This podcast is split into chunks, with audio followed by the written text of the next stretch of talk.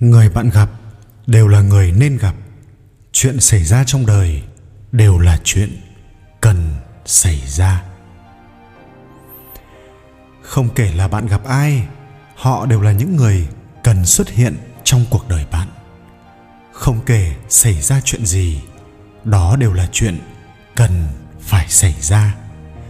Không kể sự tình bắt đầu vào thời khắc nào, đó đều là thời khắc đúng đắn chuyện đã kết thúc chính là nên kết thúc rồi.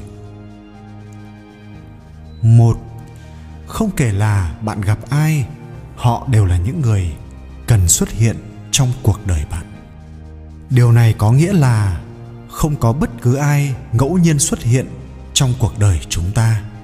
Mỗi một người mà chúng ta gặp gỡ và có mối liên hệ với chúng ta đều đại biểu cho một số sự việc có lẽ họ cần xuất hiện để dạy cho chúng ta biết điều gì đó, hoặc sẽ giúp đỡ chúng ta nhận ra điều gì đó.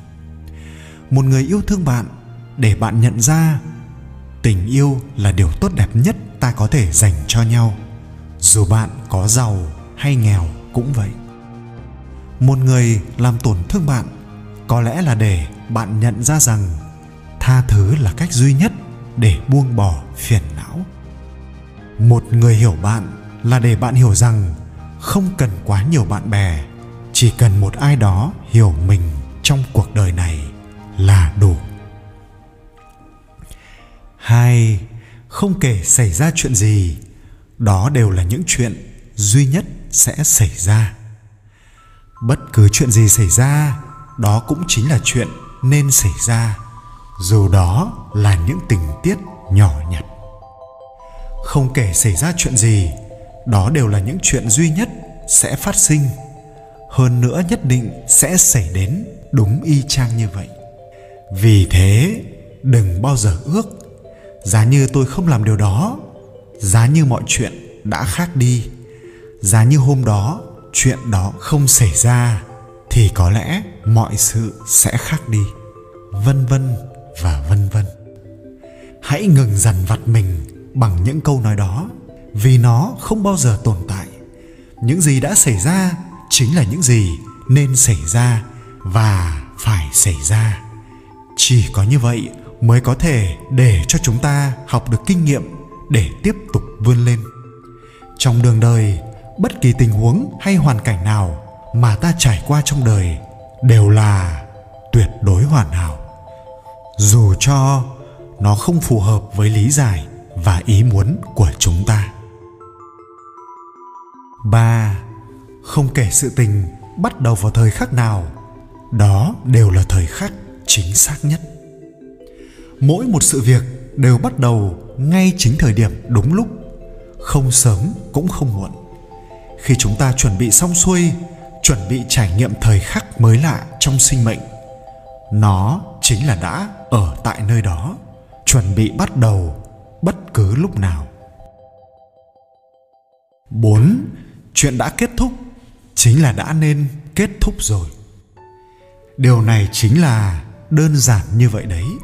Những chuyện kết thúc bởi vì nó đến lúc cần kết thúc, bởi vì nó đã giúp ích xong cho sự trưởng thành của chúng ta rồi, hoặc chính sự kết thúc đó là để giúp chúng ta trưởng thành.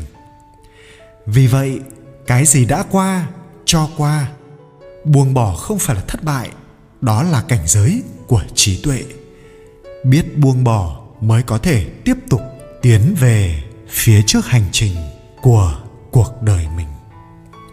Bạn ngồi ở đây, nghe những lời văn này, chắc chắn rằng đây tuyệt đối không phải là điều trùng hợp.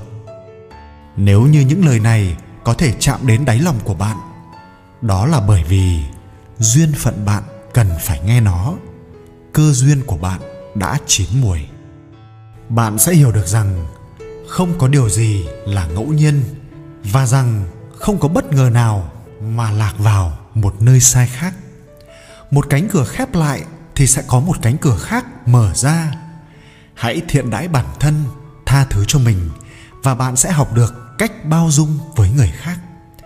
Trân quý những gì bạn đang có bởi vì nó là điều duy nhất vào thời điểm đó và không bao giờ lặp lại.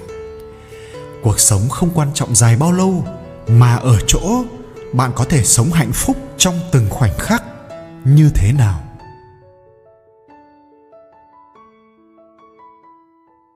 Đọc sách khó, đọc người còn khó hơn. Sách hay có thể thay đổi cốt tướng, bạn tốt có thể thay đổi tiền đồ. Tăng quốc phiên từng nói, khí chất của một người là do thiên bẩm rất khó để thay đổi. Chỉ có đọc sách mới giúp con người thay đổi khí chất. Cổ nhân quý bởi tướng pháp, nhưng đọc sách cũng có thể thay đổi cốt tướng. Người luyện tập và người không luyện tập, sau một ngày nhìn không có sự khác biệt, sau một tháng nhìn có đôi chút khác biệt, nhưng sau một năm đã hoàn toàn thay đổi. Người đọc sách cũng như vậy, đạo lý là như nhau người thường xuyên đọc sách thánh hiền, với người không đọc sách, khí chất sẽ khác nhau. Một người đọc rất nhiều sách, nhưng sau rồi đều quên hết, cho nên có người nói đọc nhiều vậy đâu có ích gì. Kỳ thực, đọc sách cũng giống như ăn cơm vậy. Hồi nhỏ có thể nếm qua rất nhiều đồ ăn, nhưng lớn rồi lại quên hết mùi vị của chúng. Nhưng có một điều không thể phủ nhận là nó đã thấm vào máu thịt chúng ta hòa vào làm một. Một người hàng ngày chịu khó đọc sách, tích lũy tri thức, sự hiểu biết sớm đã hòa quyện vào tâm hồn họ. Từ cách nghĩ, cách nhìn, cách đối đãi với mỗi sự việc của họ cũng đã ngày càng thay đổi. Chỉ có điều đôi khi chúng ta không nhận ra mà thôi. Cũng như câu nói, đọc vạn cuốn sách, đi vạn con đường. Một người muốn tiến bộ nhanh nhất thì chỉ có duy nhất một con đường. Đó là không ngừng đọc sách, không ngừng học hỏi. Và điều đó mới có thể thay đổi được cuộc đời của mình. Đương nhiên, thế gian không có cảnh nào là vĩnh cửu. Con đường nào rồi cũng có sự đổi thay. Vậy nên mỗi con đường đều tự mình phải đi, tự mình trải nghiệm, để rồi đúc kết, để rồi tìm kiếm con đường cho riêng mình. Nhưng thế giới chính là một sân khấu lớn. Mỗi người đều là một quyển sách. Đọc người so với việc đọc sách còn khó hơn rất nhiều lần. Có người dưới ánh nắng mặt trời chói chang lại nguyện ý cho bạn mượn dù, nhưng lúc trời đổ mưa lại lặng lẽ bật dù đi trước. Đọc họ lúc này, bạn ngàn vạn lần không nên oán trách họ, bởi vì họ chính là vì không muốn bị dầm mưa. Hơn nữa chiếc dù đó chính là của họ họ cũng không muốn gánh vác khó khăn của người khác. Tốt nhất là vẫn tự mình mang theo một chiếc dù dự phòng. Có người, tại thời điểm bạn có quyền thế, liền vây quanh bạn không rời. Nhưng khi bạn rời khỏi chức vị hoặc không còn quyền thế, họ liền lặn mất tâm đọc họ lúc này, bạn ngàn vạn lần không cần lý giải họ. Bởi trước đó, họ vì muốn đạt được mục đích gì đó mà ca ngợi bạn. Nhưng hiện tại bạn không có khả năng đó nữa rồi, thì cũng không cần phải ở bên cạnh bạn để ca tụng nữa. Có người khi ở trước mắt bạn thì thổ lộ hết tâm tình, lời nói như nước chảy êm đềm nhưng ở dưới đáy sông lại ẩn nấp một mạch nước ngầm bất tịnh. Đọc họ lúc này, bạn ngàn vạn lần căm hận họ bởi vì phàm những người dùng mặt nạ dối trá để lừa gạt người khác thì cuộc sống đều rất gian nan, đôi khi sẽ bị kẻ cao tay hơn lừa gạt lại.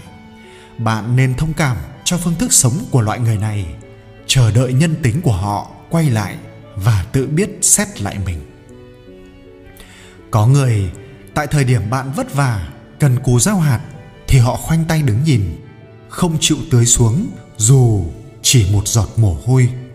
Nhưng khi bạn thu hoạch, họ không hề tỏ vẻ xấu hổ mà lấy các loại lý do để tới phân chia thành quả với bạn.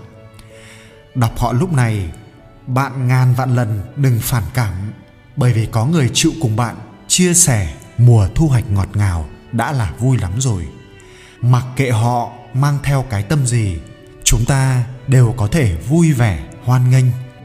Bạn lặng lẽ cho họ biết thế nào là hy sinh, thế nào là hưởng thành quả sau những nỗ lực, để cho họ biết được thế nào là tự tôn và tự ái. Có người lại rất chú trọng trải chuốt bề ngoài. Cách ăn mặc thể hiện là một người sang trọng, quý phái, mà ở sâu trong nội tâm lại trống rỗng tràn ngập vô tri cùng ngu muội. Đọc loại người này, bạn ngàn vạn lần đừng khinh bỉ họ, bởi vì họ không hiểu trang phục chỉ là của thợ may chế tác, mà đối với người tri thức thì tiền bạc chỉ là công cụ, phẩm đức và khí chất mới là giá trị đích thực của đời người. Đọc người, quan trọng nhất chính là đọc hiểu họ là người như thế nào. Đọc người cũng là vì chính mình muốn là một người chân chính. Bởi vậy, khi đọc người, cần học được sự khoan dung, học được sự độ lượng. Người với người ở chung cần có sự thấu hiểu, sự tín nhiệm.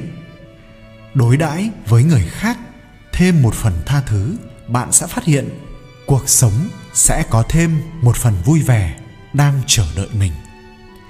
Nhân sinh cả đời viết chính mình để người khác đọc.